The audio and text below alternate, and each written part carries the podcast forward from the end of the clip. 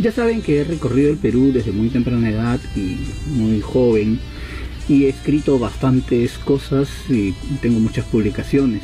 Con toda esta experiencia es que me atrevo yo a recomendarles algunas cosas sobre lo que es el vestuario que deben usar.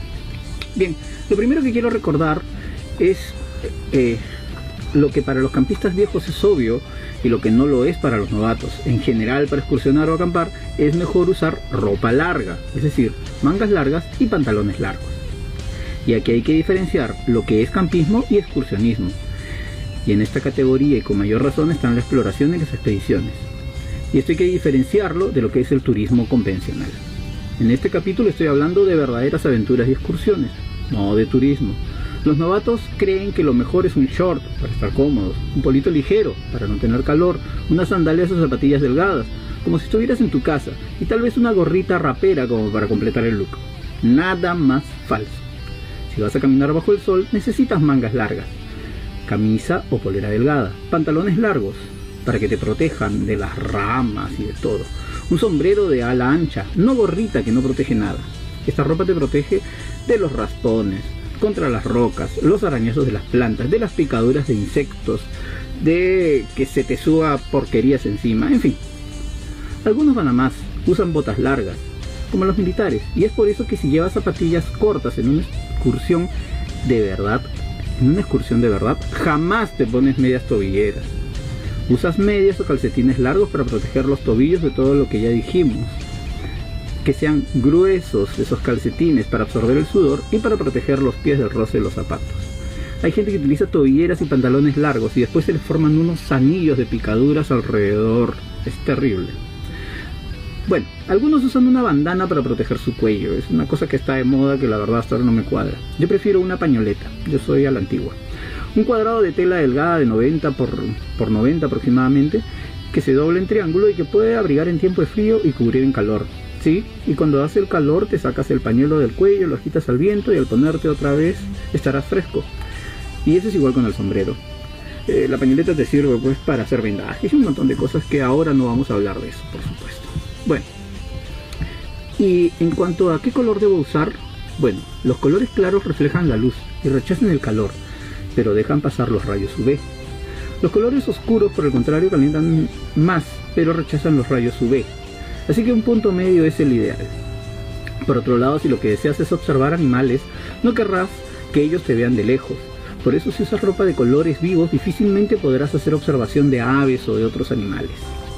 Los colores que cumplen bien con todos los requisitos son los colores ecológicos, verde eucalipto, marrones claro, beige, gris, etc. Y es por eso que en las películas verás que los cazadores y expedicionarios usan camisas beige, con bolsillos con tapa por supuesto, ¿no? Y grandes sombreros, y claro, los uniformes militares que son también camuflados. Por el contrario, los novatos llevan colores vivos, tanto por su falta de experiencia como porque los guías se los piden. Los colores vivos sirven para que en una excursión se les vea de lejos y puedan rescatarlos si se pierden. Y claro, para que no se les acerquen los animales. Ese no es nuestro caso. Si es una excursión de un solo día, siempre será útil que lleves además un par de calcetines extras y así podrás cambiarte si se humedecen y un short de baño. ¿Y qué calzado debo usar? La elección es obvia. Deben ser botines o botas de trekking con suelas gruesas y con cocadas definidas para buen agarre. ¿Sandalias? No, no lo creo. Si tienes que pisar entre los insectos o en hierba alta, tal vez no te sientas cómodo o sin querer, imagínate pisar excrementos, ¿no? Bien, además una chaqueta o chompa para la noche y estarás completo en cuanto a la ropa. Vamos a ver algunas alternativas.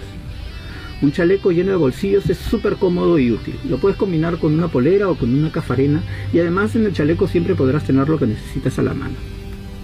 Y las damas. Muchas ya se sienten incómodas con la inscripción que hice. Algunas ya se sienten disfrazadas de soldados y piensan, ah no, esto no es para mí. Pero tal vez hay alternativas que puedan ser agradables para las damas. Pueden usar un jean de stretch o un legging, o dos, un legging sobre otro. Buscar un chaleco ceñido en lugar de uno ancho, las damas pueden usar escarpines de lana o incluso botas. ¿Botas? Sí, claro, hay opciones. Usar botas femeninas con suelas gruesas y no necesariamente nuevas, de las que se usan para un look rockero o gótico. Y claro, mandarle a coser las suelas para reforzarlas, que siempre vienen pegaditas nada más. O ponerle unas, a unas botas chatas unas suelas de zapatos de trekking. Sí, eso no, no cuesta mucho, te costará 10 soles más. Créanme, exploradoras muy sexys que yo conozco han salido de campamento así, sintiéndose muy cómodas y manteniendo la protección y por supuesto su look. Claro que habrá excepciones también en cuanto al tipo de vestuario. Cuando llueva puedes llevar un poncho impermeable, o mejor un traje impermeable y tal vez unas botas de jeve o botines de jeve. En las caminatas mojarás seguido tus pies entrando a charcos, arroyos. Necesitarás unos aqua shoes o sandalias o zapatillas solamente para estos momentos, ¿no? Zapatillas delgadas de lona. Yo casi siempre llevo aqua shoes porque además me sirven como calzado alterno de descanso, ¿no? Si habrá mucho frío, por dentro usarás un legging o pantalonetas gruesos, o una chompa, o mejor una cafarina ceñida en polar o lana, o chaquetín de polar, o tal vez doble de ambos en material delgado. Con nieve, por fuera un traje impermeable y abrigador completo, es decir, casaca y pantalón impermeable, y con relleno. Si vas a playa, seguramente sandalias, también short, camisa ligera, o polo corto y mucho, mucho bloqueador.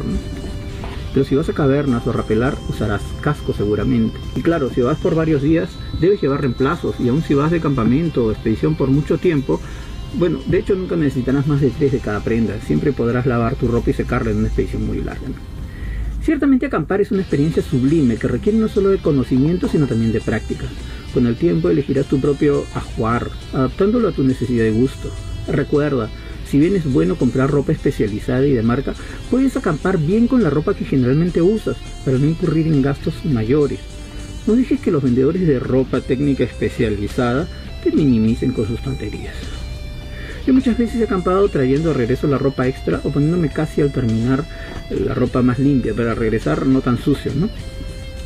Y bueno, por supuesto para mí lo mejor es mi uniforme explorador. Si te fijas es la ropa adecuada y se parece a la ropa de los grandes exploradores, tanto de la historia como en las películas. Y hablando de uniforme, a veces ayuda mucho. Los grupos con uniforme se toman más en serio, y nos ha pasado muchas veces varias anécdotas sobre esto.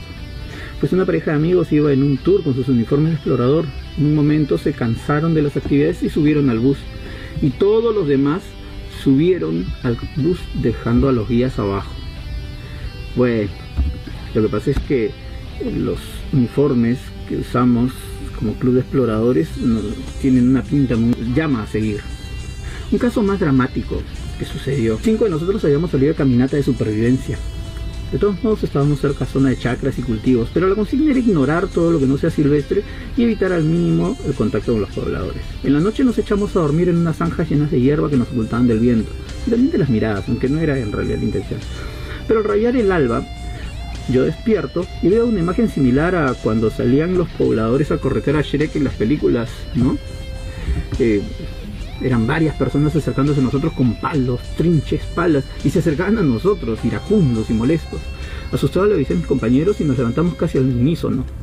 Al vernos sonó como un coro de decepción, y todos dijeron, ¡Ah! Son Boy Scouts.